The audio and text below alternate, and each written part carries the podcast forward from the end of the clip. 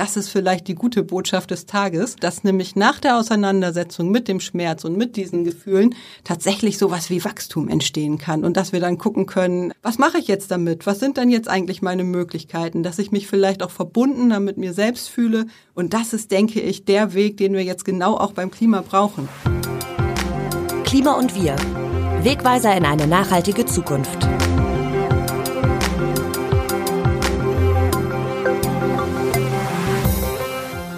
Pandemie, Kriege, Inflation, Energiemangel und über allem die Klimakrise, die sich nie so real anfühlte wie in diesem Sommer.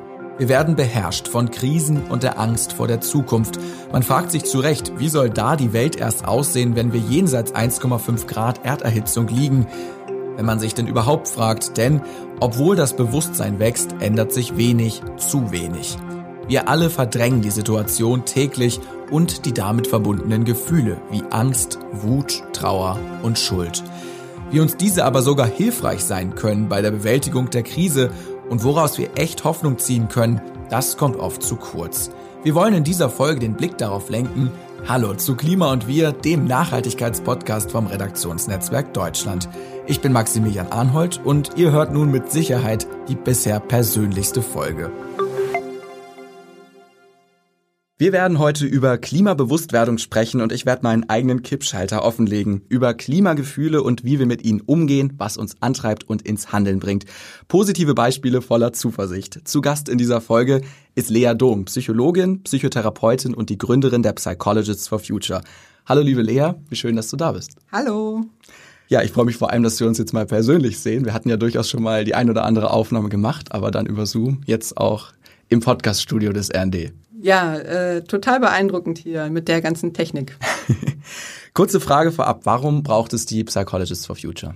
Naja, die Psychologie ist die Wissenschaft von Menschen und wir Menschen müssen ja auch die Klimakrise jetzt lösen. Und da kennen wir uns einfach aus mit Themen wie Verhalten, wie motiviert man Menschen, warum werden bestimmte Themen abgewehrt und wie kommen wir eigentlich ins Handeln? Du hast ein Buch darüber geschrieben, gemeinsam mit deiner Mitstreiterin Mareike Schulz, der anderen Gründerin der Psychologists. Und das heißt Klimagefühle, wie wir an der Umweltkrise wachsen, statt zu verzweifeln. Darüber wollen wir heute reden. Was ist dein vorrangiges Klimagefühl in diesem Moment? Ach, bei mir schwankt es immer sehr viel mit den Gefühlen hin und her, je nachdem, was ich erlebe. Jetzt gerade bin ich freudig aufgeregt, wir machen etwas, es geht voran, aber ansonsten ist mein Lieblingsgefühl oft auch eher Ärger, aber auch zum Teil Angst. Also ich habe, glaube ich, alles schon durch. Es gibt die Klimaangst, aber es gibt Hoffnung, es gibt die Wut, es gibt Neid, Traurigkeit, Schuld. Wir wollen das heute mal so ein bisschen kurz durchgehen. Welche Gefühle überwiegen denn bei den meisten Menschen? Ich denke tatsächlich, dass bei den meisten Menschen einerseits die Klimaangst überwiegt. Das ist ja sozusagen der Popstar unter den Klimagefühlen, das, worüber am meisten berichtet wird. Mhm. Und vielleicht auch das typische Gefühl, was ausgelöst wird, wenn wir irgendwelche schlechten Nachrichten lesen. Aber ich denke, dass viele auch sowas erleben wie so ein subtiles Unwohlsein, was sie gar nicht so richtig in Worte fassen können, welches Gefühl das eigentlich ist und wohinter sich dann Verschiedenes verbergen kann, wie zum Beispiel auch Traurigkeit oder Schuldgefühle oder Ärger oder alles Mögliche. Was ich ja total spannend fand zu lesen in eurem Buch, war das Gefühl des Neids, das in zwei Richtungen geht. Einerseits eben, dass sehr klima- und umweltbewusste Menschen durchaus Neid verspüren auf diejenigen, die dann doch hemmungslos in den Urlaub fliegen oder Fleisch essen und sich scheinbar gar keine Gedanken darüber machen. Aber ganz spannend, dass das auch andersrum geht, dass eben solche Menschen auch spüren und sei es nur unterschwellig, Mensch, die Person, die jetzt vielleicht viel handelt oder sehr klimabewusst lebt, die ist vielleicht auch mehr im Reinen mit sich und ihrer Umwelt. Und auch darauf kann man Neid verspüren, dass man mehr so gewappnet ist für die Krisen, vielleicht eine höhere Resilienz schon hat. Fand ich sehr, sehr spannend. Ja, ich glaube, viele Menschen wissen ja, in welche Richtung es gehen muss und dann kann es durchaus Neid erzeugen, wenn wir merken, da gibt es andere Dinge, gelingt es vielleicht hier und da schon besser mit dem wertekonformen Leben. Angst, Traurigkeit, Neid, Wut haben wir noch nicht angesprochen. Ganz, ganz viele Menschen sind ja auch einfach sehr, sehr wütend über das, was passiert oder eher das, was nicht passiert. Ja, die Wut, da kann man praktisch auch zwei Gruppen aufteilen. Was schnell Wut auslöst bei vielen ist übermäßiges Konsumverhalten, gerade bei Menschen, denen die Klimakrise selbst schon sehr bewusst ist und die vielleicht bewusst verzichten. Da kann das dann ärgerlich machen, wenn wir sehen, wie andere wild weiter in den Urlaub fliegen, Kreuzfahrten machen und weiter konsumieren. Aber Wenn wir uns dann weiter mit dem Thema beschäftigen, dann kommt es oft eher zu einer Wut oder einem Ärger auf die großen Verschmutzer und ja letztlich damit auch den Hauptverursachern der Krise. Das wichtigste Gefühl ist die Hoffnung. Was kannst du uns darüber erzählen? Ja, die Hoffnung ist im Grunde ein ganz schwieriges Gefühl, wenn man es auf das Klima bezieht, denn was wir natürlich nicht, also was wir nicht fördern möchten und auch mit unserem Buch probieren zu vermeiden, ist sowas wie falsche Hoffnung. Also eine Hoffnung, die unberechtigt ist, vielleicht auch, dass alles wieder gut wird. Das wird es nicht. Also es wird in vielen Bereichen, sind diese Klimaveränderungen eingebucht und die können wir auch nicht mehr aufhalten. Aber es gibt auch ganz viele Bereiche, in denen die Hoffnung berechtigt ist. Insbesondere, wenn wir sehen, wie Menschen ins Handeln kommen, wie Veränderungen sich vollziehen, wenn wir merken, wie neue Gemeinschaften darüber entstehen und neue Verbindungen. Und das ist was, das kann wirklich Hoffnung machen und auch Freude. Freude ist ganz wichtig. Über Klimagefühle reden ist überhaupt wichtig. Wenn man versteht, wo wir stehen, dass die Zeit rennt, uns kaum noch Zeit bleibt, um den Planeten und damit uns selbst zu retten, dass die entscheidenden Emissionssenkungen und Veränderungen in diesem Jahrzehnt passieren müssen, dann bricht es oft über einen herein. In der psychologischen Forschung unterscheidet man da grob zwei Typen Mensch, sage ich jetzt mal in meinen Worten, wie man mit Veränderung umgeht. Kannst du mal erläutern, welche beiden das sind? Ich vermute, dass du jetzt den Annäherungs- und den Vermeidungsfokus meinst, also Promotion- und Prevention-Fokus. Das heißt, dass es möglicherweise eine Gruppe von Menschen gibt, die sich eher dadurch motivieren lässt, Dinge zu vermeiden, also zum Beispiel Schreckensszenarien abzuwenden, und eine andere Gruppe von Menschen, die sich eher dadurch motivieren lässt, was wir Positives erreichen können und wo wir eigentlich hinwollen.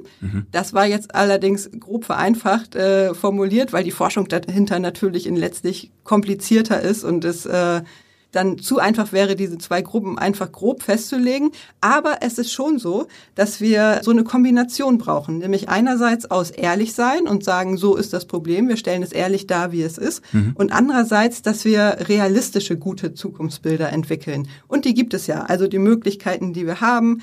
Und ich merke, dass je länger ich mich mit dem Thema beschäftige, desto mehr würde ich am liebsten vor allen Dingen darüber sprechen, was es eigentlich für realistische, gute Zukunftsbilder gibt, weil die haben wir und da können wir jetzt gerade ganz wichtige Weichen stellen, um uns dahin zu bewegen. Du meinst eine gesündere Gesellschaft, Städte, die für Menschen gemacht sind und nicht für Autos, sauberere Luft, Trinkwasser. Oder für das, ja, gerade den Gesundheitsaspekt finde ich total wichtig. Also wir wissen, dass Klimaschutz tatsächlich unsere Gesundheit in ganz vieler Hinsicht fördert. Also einerseits die psychische Gesundheit, es geht uns besser, wenn wir uns entsprechend umweltfreundlicher verhalten, wenn wir uns vielleicht auch in der Natur aufhalten oder mehr mit Mitmenschen, Arbeitszeit reduzieren, mehr bewegen.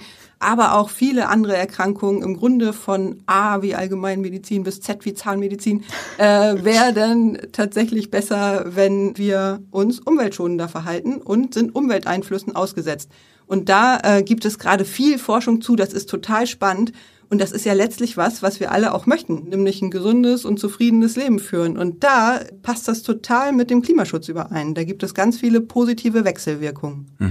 Nochmal zurück zum Prevention- und Promotion-Fokus. Das ist ja auch ein ganz klarer Handlungsaufruf für den Journalismus, ne? Also die Mehrheit, habe ich daraus gelesen, die lässt sich eher motivieren von diesem Promotion-Fokus. Also die positiven Bilder, die du gerade so schön beschrieben hast. Wo kann es denn hingehen? Wo könnte es denn hingehen? Und du sagst, es braucht eine Kombination? Ja, letztlich würde ich mir eine ganz andere Art von Extremwetterberichterstattung wünschen. Aus psychologischer Sicht wäre es nämlich tatsächlich hilfreich, wenn nicht nur das Wetterereignis an sich berichtet wird, was vielleicht auf Menschen erstmal frustrierend oder angstmachend und so weiter wirkt, sondern wenn es verbunden wird mit, also praktisch eingebettet. Einerseits in den größeren Zusammenhang, hey, Extremwetterereignisse nehmen mit der Klimakrise zu und sind mehr zu erwarten.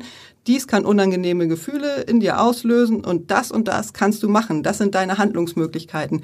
Das würde sicherlich diese Abwehr und diese Müdigkeit von dieser ganzen negativen Berichterstattung auch ein Stück weit entgegenwirken. An der Stelle auch nochmal Verweis auf die Folge zum Journalismus mit Sarah Schumann. Hört da gerne mal rein. Kein Gefühl, sondern ein Abwehrmechanismus ist die Verdrängung. Der Autor George Marshall, der hat dem 2014 schon ein Buch gewidmet, Don't Even Think About It, heißt das so schön. Ja, warum zahlreiche psychologische Mechanismen uns vom Handeln abhalten, darüber könnt ihr gerne nochmal mehr hören in der Folge, die ich mit Lea schon aufgenommen habe, zu Beginn des Klima- und Wir-Podcasts. Hört auch da gerne nochmal rein. Wir wollen heute mehr in die Zukunft gucken, was wir denn machen können. Aber vielleicht trotzdem nochmal an dieser Stelle. Es gibt ja immer, oder es scheint ja immer ein drängenderes Problem zu geben, ne? Das der Wocheneinkauf zu teuer wird, das Auto geht kaputt, die Mutter muss ins Pflegeheim. Und das ist ja immer das vordergründige Problem und dieses langfristige, größere, das mag da sein, aber wir schieben es weg. Hast du einen großen Ratschlag, wie wir aus der Verdrängung rauskommen? Also erstmal ist das ganz typisch, ne? Das ist der sogenannte Present Bias. Das heißt, wir sind als Menschen mit unserem Denken und unserer Wahrnehmung viel mehr auf das Hier und Jetzt fokussiert, als auf irgendeine Zukunft, die wir vielleicht auch gar nicht so einschätzen können. Und da erfordert es tatsächlich wie so eine eigene Reflexion, dass wir uns immer wieder darauf berufen, dass diese Krisen ja tatsächlich miteinander zusammenhängen, ne? Dass die gar nicht so getrennt zu betrachten sind, wie wir das oft versuchen. Also dass wir die so fälschlicherweise nebeneinander stellen, Pandemie, Krieg, Klima, Gaskrise und so weiter und letztlich aber alles miteinander verbunden ist und gerade mit den ökologischen Krisen total eng zusammenhängt. Wir würden vieles gleichzeitig lösen, wenn wir beispielsweise das tatsächlich angehen und jetzt auf erneuerbare Energien setzen und auf eine dezentrale Energieversorgung. Da würden wir ja auch die Abhängigkeit mindern und so weiter. Wie kommen Menschen zur Klimabewusstwerdung und was macht das mit einem? Das frage ich meine GesprächspartnerInnen im Klima- und Wir-Podcast regelmäßig in einer Kategorie, die da heißt Kippschalter. Was waren Auslöser, Momente oder auch lange Prozesse, die eine Veränderung anstoßen, hinter der man dann nicht mehr zurückkommt? Wir hören nochmal den vom Meteorologen Sven Plöger, der in der 3. Folge zu Gast war. Kippschalter. Schon in meinem Studium, das war Ende der 80er, Anfang der 90er Jahre, habe ich so gespürt, irgendwie funktionieren ja ein paar Dinge nicht. Also ich habe immer schon, sogar als Kind, habe ich mir die Frage gestellt, kann es eigentlich funktionieren, wenn es allen überall immer besser geht, höher, schneller, weiter, mehr? Kann es dann sein, dass das dauerhaft funktioniert, wo doch unsere Erde immer irgendwie so gleich groß ist? Also diese Frage war eine Kindheitsfrage von mir. Und dann habe ich dieses Meteorologiestudium gemacht, wo ich einfach Zusammenhänge erkannt habe. Und da kamen gerade so die Zeiten auf natürlich. Es war ja auch im Umfeld der Rio-Konferenz, wo die menschliche Gesellschaft schon gesehen hat, irgendwie auf Dauer geht das wohl nicht weiter. Also der Club of Rome war ja noch früher dran mit dieser vernünftigen Erkenntnis. Aber das Umsetzen von Erkenntnissen ist eben grundsätzlich schwierig. Und dann hatte ich aber dieses physikalische Fundament durch das Studium, wo ich merkte, das geht nicht. Und dann kam plötzlich der Orkan Lothar 1999. Der war bei mir tatsächlich ein Auslöser. Das war dieser Orkan am 2. Weihnachtsfeiertag. Der zog über den Süden Deutschlands und die Schweiz. Ich war damals auf 1150 Meter Höhe. Da hatten wir unsere Wetterstation und ich hatte eine kleine Wohnung nebenan. Wir hatten auch Besuch und erlebten eine Böe mit 180 Kilometer pro Stunde. Und ich sah, wie ein Drittel des Waldes, der da oben stand, einfach umgefallen ist durch diese Gewalten. Und dann kam im ersten Moment so ein Wow, du warst dabei. Und der zweite Moment kam just 10 Sekunden später, wo ich dann mir klar wurde, Menschenskind. Wenn wir Menschen das Klima wirklich so verändern, wie ich das bisher gelernt habe und das die Folge ist und plötzlich hatte ich diese unmittelbare Haptik, diese unmittelbare Bedrohung, dieses unmittelbare Gucken der umfallenden Wälder und Bäume, habe ich gesagt, Mensch, wir sind ja Opfer und Täter zugleich. Was für eine unglaubliche Doppelrolle. Und dann fing es an, in mir zu rattern. Die Zerstörung der Natur zu sehen, das begegnet mir tatsächlich häufiger. Ob der Wintersportler Arndt Peiffer, der schmelzende Gletscher sieht, der Wasserforscher Axel Bronstadt, den das Oder-Hochwasser schwer betroffen gemacht hat, ein Pilot, der nicht mehr fliegt, weil er sieht, wie verletzlich der blaue Planet ist. Um Veränderung zu bewirken, muss man die Zerstörung der eigenen Lebensgrundlagen immer erst mit eigenen Augen sehen, dann, wenn es schon zu spät ist? Also ich glaube nicht, dass das nötig ist, wobei es sicherlich hilft. Also gerade wenn wir uns als Menschen in der Natur aufhalten, dann sind wir ja oft vom Gefühl her näher bei uns selbst und sind irgendwie nicht abgelenkt durch, keine Ahnung, viele andere Nachrichten auf dem Handy und so weiter, sondern sind mehr in Kontakt mit unserer Umwelt, erleben uns mehr als Teil von ihr, der wir ja sind. Und sind damit auch näher an unseren Gefühlen. Deswegen glaube ich tatsächlich, dass Naturerfahrungen sich anbieten, um so einen Kipppunkt zu erleben, wobei sie sicherlich nicht notwendig sind. Also wir wissen auch von vielen Menschen, die solche Aha-Erlebnisse haben oder hatten, ohne dass es so eine Naturerfahrung gab. Aber es hilft.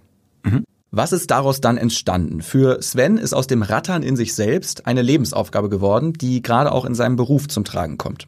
Das war mein Feeling, wo ich merkte, meine Güte, da ist wirklich eine konkrete Bedrohung und ich in meiner Rolle als Meteorologe und vielleicht auch einer, der ab und zu oder nicht nur ab und zu, sondern eigentlich häufig am Abend den Menschen das Wetter erklärt, muss vielleicht möglicherweise verstehen, dass er noch ein bisschen mehr tun kann. Also mein Ziel ist ja nie zu missionieren, den Zeigefinger zu erheben, sondern mein Ziel ist eigentlich komplizierte Naturwissenschaft zu versuchen, zu übersetzen, dass jemand, der das nicht so ganz auf dem Schirm hat, immer und jederzeit, weil sie oder er vielleicht wirklich ganz andere Themen hat, dass ich denen das nahe bringe. Das ist eigentlich mein Ziel.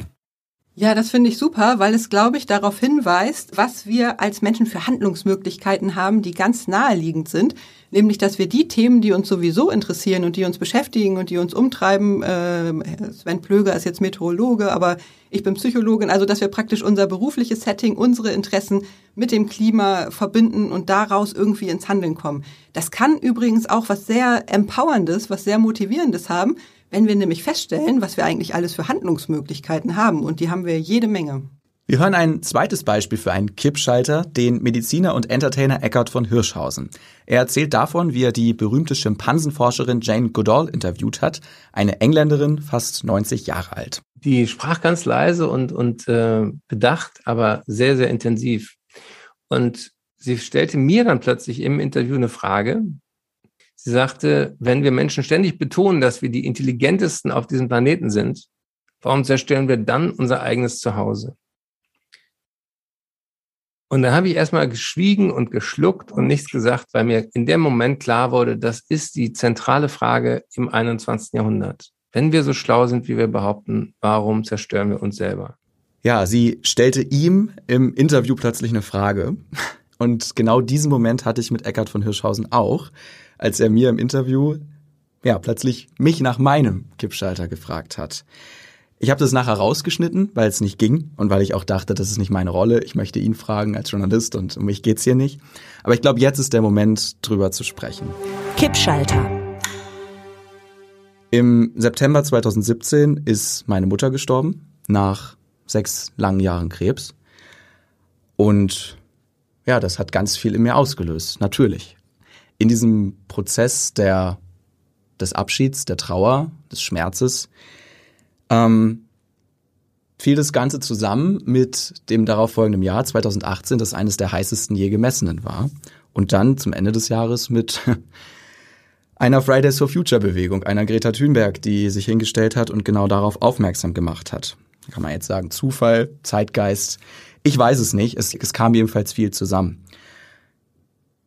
Ich bin mir letztendlich meiner eigenen Endlichkeit bewusst geworden. Und das geht dann einher mit der Frage, was ist wirklich wichtig im Leben? Gesundheit an allererster Stelle, weil ich gesehen habe, wie es ist, nicht gesund zu sein. Und ich meine ganz explizit psychische und physische Gesundheit. Liebe, sich geborgen fühlen, Familie, Freundin, Partnerin. Wichtig ist natürlich auch Nahrung zu haben, fließend Wasser, ein Dach über dem Kopf, ein bisschen Geld, sich manche Freiheiten leisten zu können. Worum es aber eben nicht geht, was nicht wichtig ist, das sind diese falschen Freiheiten. Die neuesten Sneaker, das dicke Sport-SUV, das sind für mich, und ich habe lange dafür gebraucht, das so zu sehen, aber Auswüchse in der kapitalistischen Wachstums- und Vergleichsgesellschaft, die meiner Meinung nach nur darauf ausgelegt ist, das Schlechte in uns hervorzubringen durch permanentes Vergleichen. Wer ist mehr in den Urlaub gefahren, wer hat die krassere Karre, wer die cooleren Bilder auf Insta und ja, letztendlich trägt man dazu bei, ein System am Leben zu halten, das seit Jahrhunderten und auch heute noch Menschen ausbeutet. Nicht nur im globalen Süden, vor allem dort, aber auch bei uns selbst. Dass Ungleichheiten, Ungerechtigkeiten, Rassismen, Sexismen, neokoloniale Strukturen am Leben hält und fördert. Und ich als Mensch, als Bürger will das nicht mehr hinnehmen. Und wie unabhängig kann ich da als Journalist sein, wenn ich Teil dieser Strukturen bin? Auch da nochmal Verweis auf Sarah Schurmann. Aber ja, das war so mein Weg. Und ein letzter Punkt. Was mich auch unfassbar bestärkt hat in diesem Prozess der Klimabewusstwerdung, ist, dass ich einen anderen Klimapodcast gehört habe. 1,5 Grad von Luisa Neubauer, der Klimaaktivistin, mit der ich auch bei Klima und Wir dann schon mal selber gesprochen habe. Ja, und in einer Episode hat sie über den Krebstod ihres Vaters geredet und wie der ihr Handeln so endgültig umgelegt hat und es gab kein Zurück mehr und ja, Kippschalter eben. Und das war so ein Moment, wo ich halt auch gemerkt habe, dass ich damit nicht allein bin. Danke fürs Teilen, Maxi. Das ist total berührend und ich glaube, das ist genau das, was wir brauchen, um da tatsächlich auch eine Verbindung zu schaffen für Menschen, einen Anknüpfungspunkt auch im persönlichen Erleben. Und ich glaube sogar, noch einen Schritt weiter zu gehen, dass das was ist, was viele Menschen, gerade die sich um das Klima Sorgen machen, verbindet, nämlich, dass wir so Erfahrungen gemacht haben, dass Sachen nicht immer gut ausgehen. Und da ist natürlich gerade die Erfahrung von Krankheit und Sterben ganz zentral. Also bei mir sind meine Mutter und meine Schwester an Krebs gestorben. Ich kann da total anknüpfen bei dem, was du sagst. und dass damit eben so ein Erleben verbunden ist, es kann sein, dass das Ganze schief geht und unsere Einflussmöglichkeiten darauf sind begrenzt, wenn sie auch vorhanden sind. Und gleichzeitig dürfen wir irgendwie nicht davon ausgehen, dass es immer so weitergeht und dass es immer gut läuft. Und gerade diese Themen von Vergänglichkeit, von Tod und so weiter sind, glaube ich, von der psychologischen Wirksamkeit zum Teil ein bisschen ähnlich zu der Auseinandersetzung mit der sterbenden Natur. Hm. Ich habe meine Geschichte offenbart, du hast deine gerade angedeutet. Möchtest du da noch ein bisschen mehr drüber erzählen?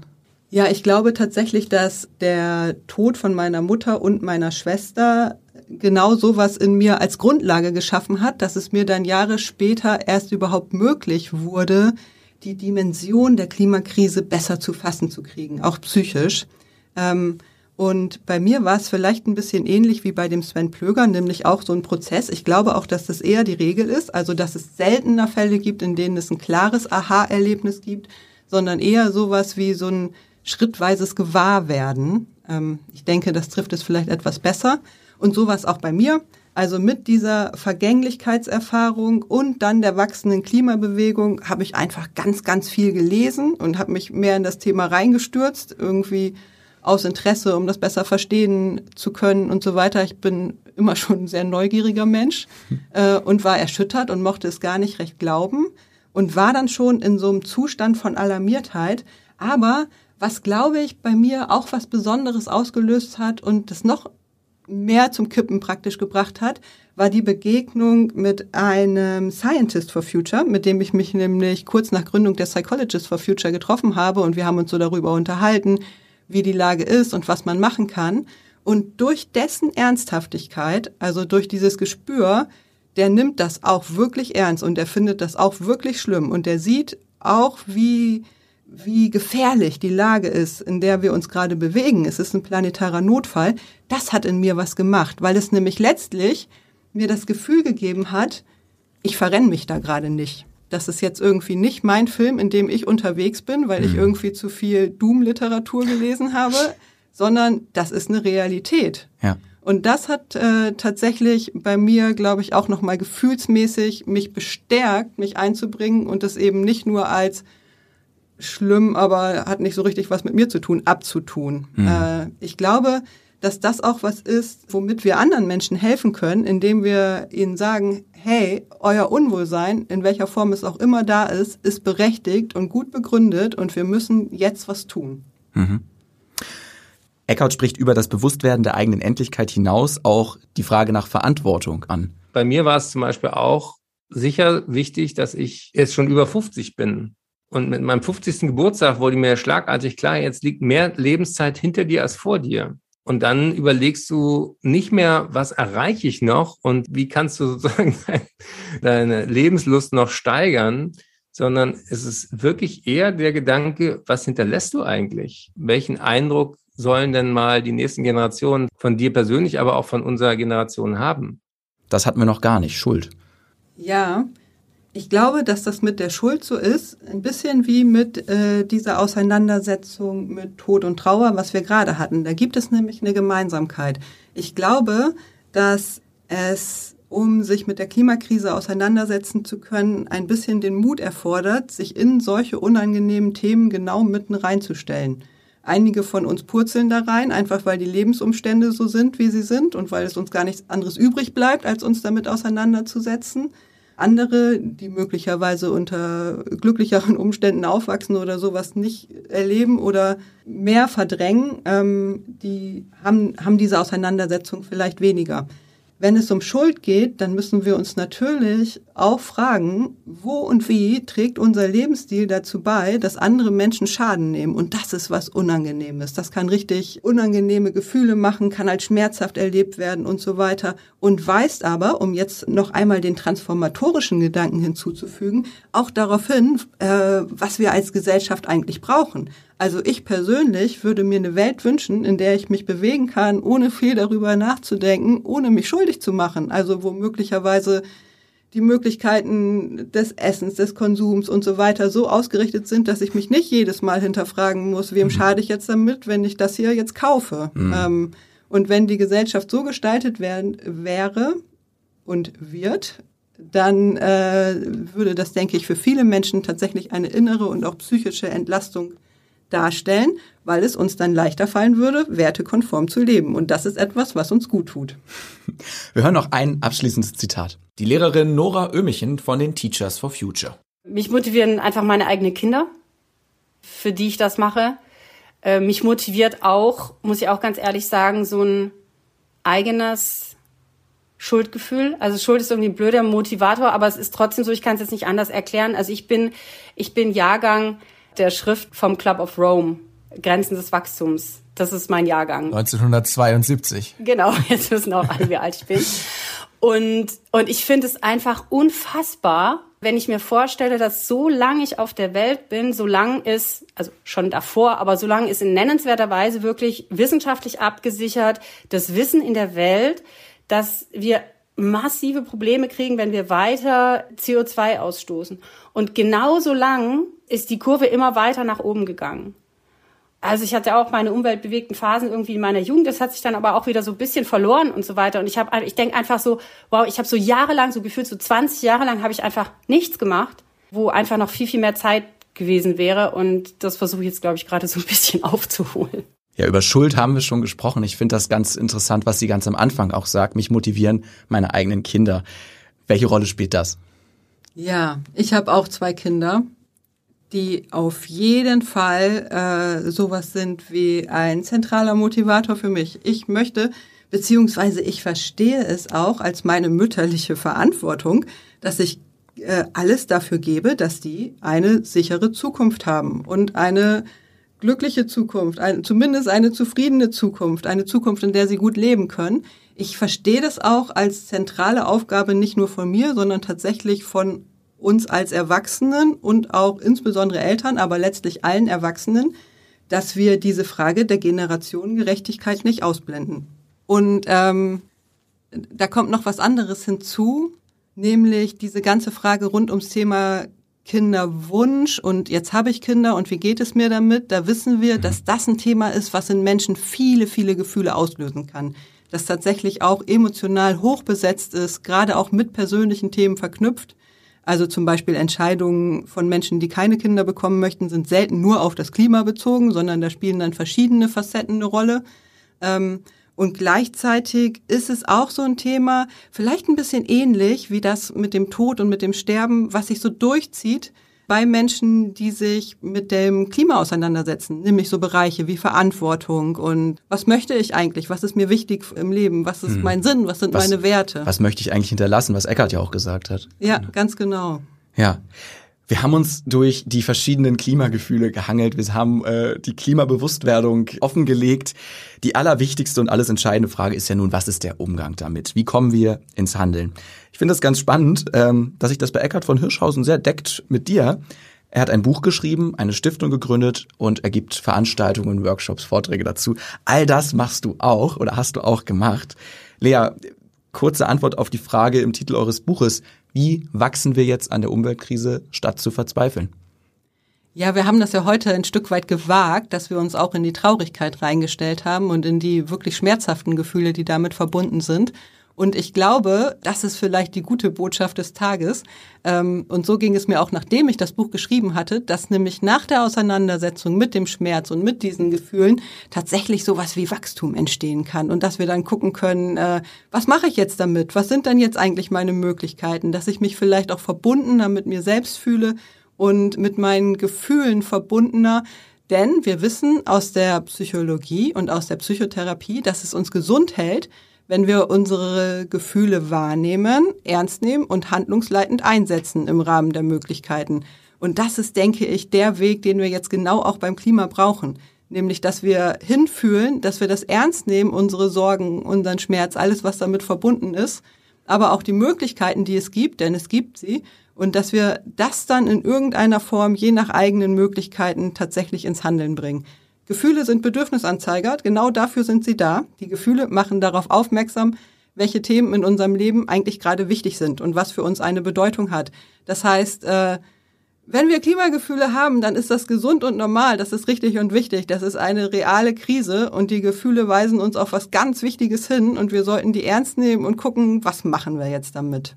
Was bedeutet dieser riesengroße Begriff der Resilienz für dich? Ja, Resilienz betrifft ja die Frage, wie kann ich gesund durch die Krise kommen? Wie kann ich einen gesunden, konstruktiven Umgang für mich finden, so dass ich weiter handlungsfähig bleibe und zum Beispiel von solchen Gefühlen oder auch von schwierigen Lebensereignissen nicht überflutet werde? Ich denke, dass das, was du zum Beispiel berichtet hast mit deiner Mutter, die gestorben ist und der Auseinandersetzung, dass das im Grunde ein Paradebeispiel an Resilienz ist, nämlich an guter Resilienz, dass du dich getraut hast, das zu machen, da hinzugucken und zu spüren und zu überlegen, was hat das mit mir zu tun.